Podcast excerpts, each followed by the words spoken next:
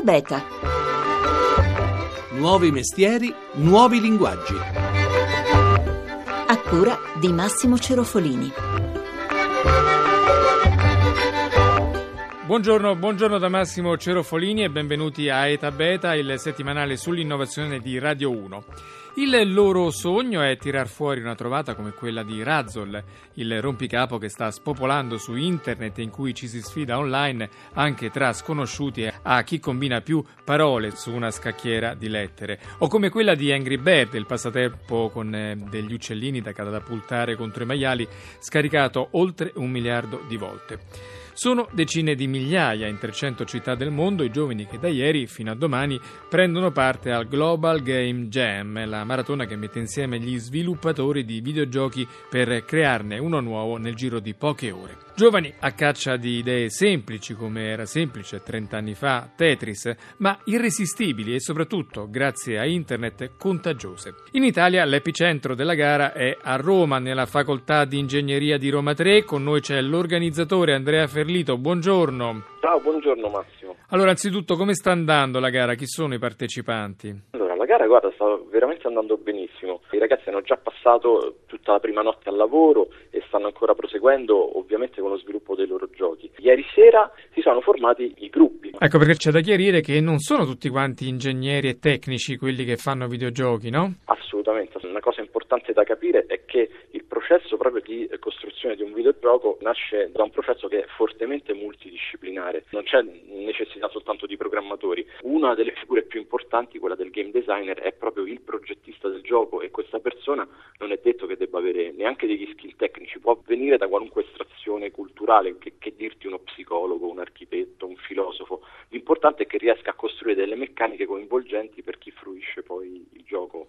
E poi ci sono anche, oltre ai tecnici, oltre dire, agli educatori e agli ispiratori, esatto. ci sono anche gli artisti, i creativi. Ah, c'è bisogno di un uh, comparto artistico perché poi anche l'impatto visivo e sonoro è importante, quindi ci saranno grafici che si occupano di grafica a due dimensioni, a tre dimensioni e ovviamente dei musicisti che si occupano della colonna sonora e degli effetti sonori che sono all'interno del gioco. Poi ovviamente la parte tecnica è fondamentale perché ci sta le persone che devono scrivere proprio il codice per mettere insieme tutti questi vari pezzi. E che tipo di videogiochi nascono tra i giovani come quelli che stanno partecipando lì al Global Game Jam? Quello che esce da questo tipo di manifestazioni è la creatività, per riuscire a costruire comunque un gioco divertente con pochissime risorse. E uno degli iscritti alla competizione è Ciro Continisio, uno sviluppatore di videogame che ha già diversi titoli alle spalle. L'ultimo è UFO 2, un puzzle con eh, degli alieni gelatinosi che raccolgono gemme dentro un UFO esagonale. Buongiorno a Ciro Continisio. Buongiorno. Oggi con internet, con i telefonini, le prospettive per chi sviluppa videogiochi si sono allargate. Quali sono gli scenari che avete davanti? Beh, oggi sicuramente il panorama è molto più vasto di quello che era una volta e questo ha portato a far sì che le barriere si abbassino. Quindi anche sviluppatori come me, che praticamente sono un singolo, possono avere accesso alle piattaforme come i mobile o addirittura le console. E poi c'è il ruolo di internet che vi aiuta. Certo, quello è fondamentale per poter diffondere diciamo, la voce sul proprio prodotto. Senta, tra l'altro lei è stato social anche nella scelta dei finanziatori perché anziché a un produttore ha chiesto i soldi a un social network proprio di internet, Kickstarter, ci dica un po'.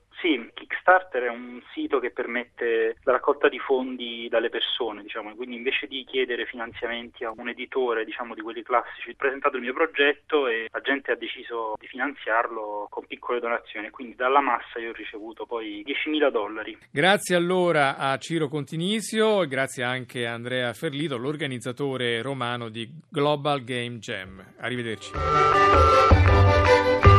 Bocca al lupo ai nostri ospiti a tutti i partecipanti del Global Game Jam, molti dei quali vorrebbero seguire la parabola dell'italiano che meglio ha saputo muoversi in questo mondo. Anche lui ha cominciato sviluppando piccoli videogame e poi è andato all'estero, ora vive a Londra per mettere su King.com, un'azienda che ha puntato tutto sui social network e sui telefonini. Oggi produce il videogame più seguito su Facebook e alcuni tra i titoli più giocati sui cellulari e sui tablet tablet. Buongiorno a Riccardo Zacconi.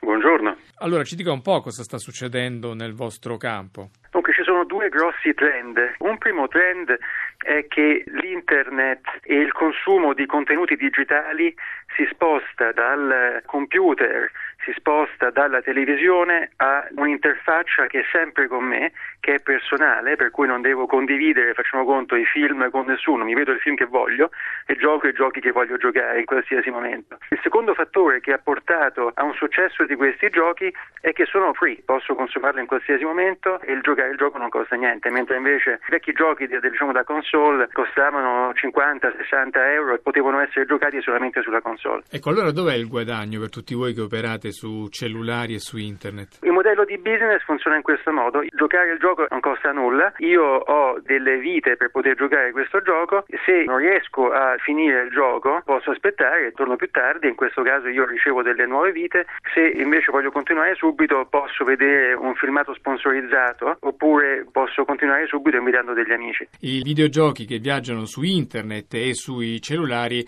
puntano soprattutto sull'idea piuttosto che sugli effetti speciali, è così? Assolutamente, sono giochi principalmente giocati da donne sopra i 25 anni, per queste la cosa più importante è che ci sia un elemento di abilità, che, che sia una sorta di quiz, quindi un gioco di intelligenza più che essere un gioco di violenza eccetera eccetera, anzi non c'è nessuna violenza. Bene, allora grazie a Riccardo Zacconi, fondatore di King.com, arrivederci. Grazie mille, arrivederci.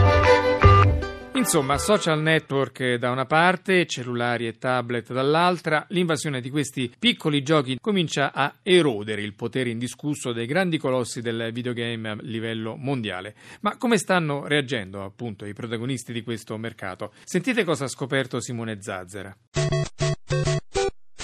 Secondo l'Associazione degli sviluppatori di videogiochi, nel 2011 l'Italia è stato il quarto mercato in Europa per questo settore, con un fatturato che ha sfiorato il miliardo di euro. A farla da padrone sono le console da casa, il 45% delle famiglie italiane ne ha una in salotto, per un totale di oltre 11 milioni di pezzi in circolazione. Ma negli ultimi mesi i giochi sviluppati sotto forma di app per dispositivi mobile come smartphone e tablet stanno erodendo questo predominio. Per capire come risponderanno le grandi case produttrici ci siamo fatti aiutare da Andrea Minini Saldini, Martini, direttore del sito IGN Italia. Diversi store di app come può essere il Google Play piuttosto che l'App Store di Apple in qualche modo riprendono il paradigma che già Microsoft aveva portato su Xbox con Xbox Live dove era possibile già scaricare dei giochi. Per esempio Nintendo che ha lanciato la propria console Wii U che ha un controller che offre una superficie touchscreen simile a quella di un tablet. Vediamo sempre molta attenzione da parte di Microsoft al proprio marketplace di videogiochi scaricabili Sony che punta forte sul suo servizio PlayStation Plus che rappresenta una sorta di forma di abbonamento che consente poi di giocare gratuitamente previo a sottoscrizione di questo abbonamento a pagamento.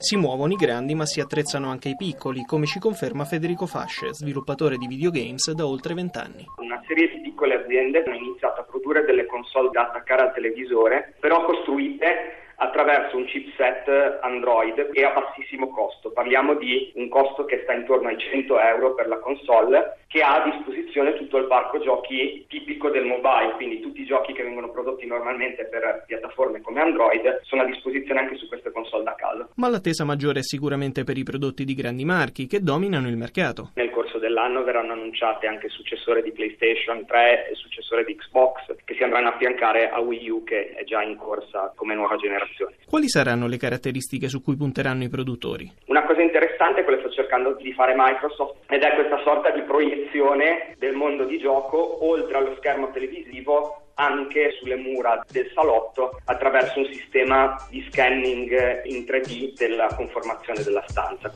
Sto lontano dallo stress,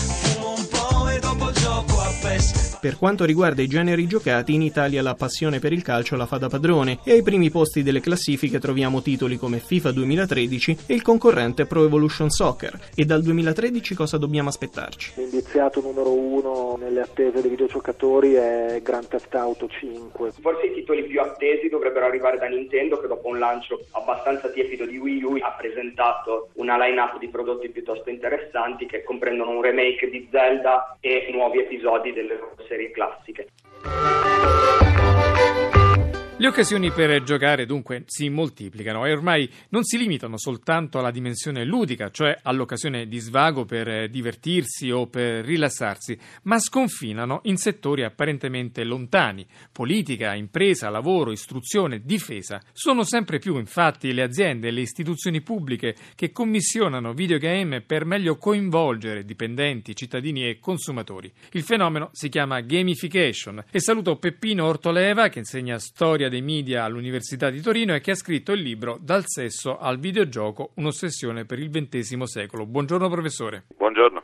Allora, partiamo dal concetto di gamification. Di cosa si tratta? La gamification è l'applicazione di modelli che nascono dal gioco e in particolare dal videogioco ad aspetti della vita che di giocoso non hanno niente o molto poco. Un esempio tipico di gamification è un po' estremo, anzi, il fatto che alcuni soldati americani per combattere in Afghanistan, ma in realtà lo fanno stando nel deserto del Nuovo Messico negli Stati Uniti, usano delle piattaforme di tipo videogioco per guidare degli aerei senza pilota, i cosiddetti droni, e sparare sul campo di battaglia. Quindi Senta... sostanzialmente fanno la guerra attraverso il videogioco. Senta, invece per fare degli esempi più vicini alla vita di tutti i giorni. Ma per esempio è l'uso del gioco e del videogioco per la formazione aziendale, per definire i ruoli e vedere come la gente se la cava con i diversi ruoli e fargli capire le diverse possibilità, eccetera. Sta nascendo una vera e propria industria di piccole aziende specializzate in, nella creazione di questi videogiochi per eh, funzioni sociali, diciamo. Per funzioni aziendali in particolare moltissimo.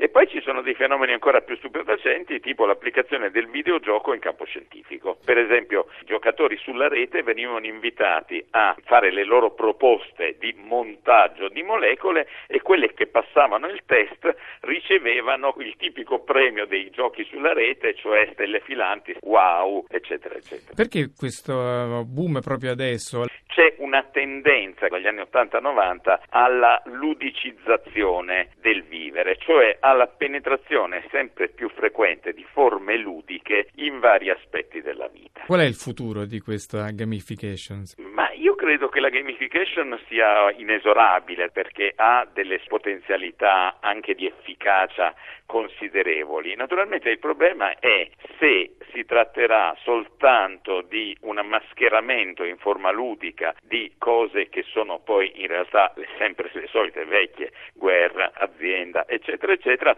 oppure se l'intervento del gioco porterà con sé alcuni aspetti che sono tipici della ludicità umana, cioè per esempio la capacità di introdurre elementi paradossali, elementi non sempre completamente controllabili da forme razionali classiche. Grazie a Peppino Ortoleva, autore del libro Dal sesso al videogioco. Arrivederci. Grazie.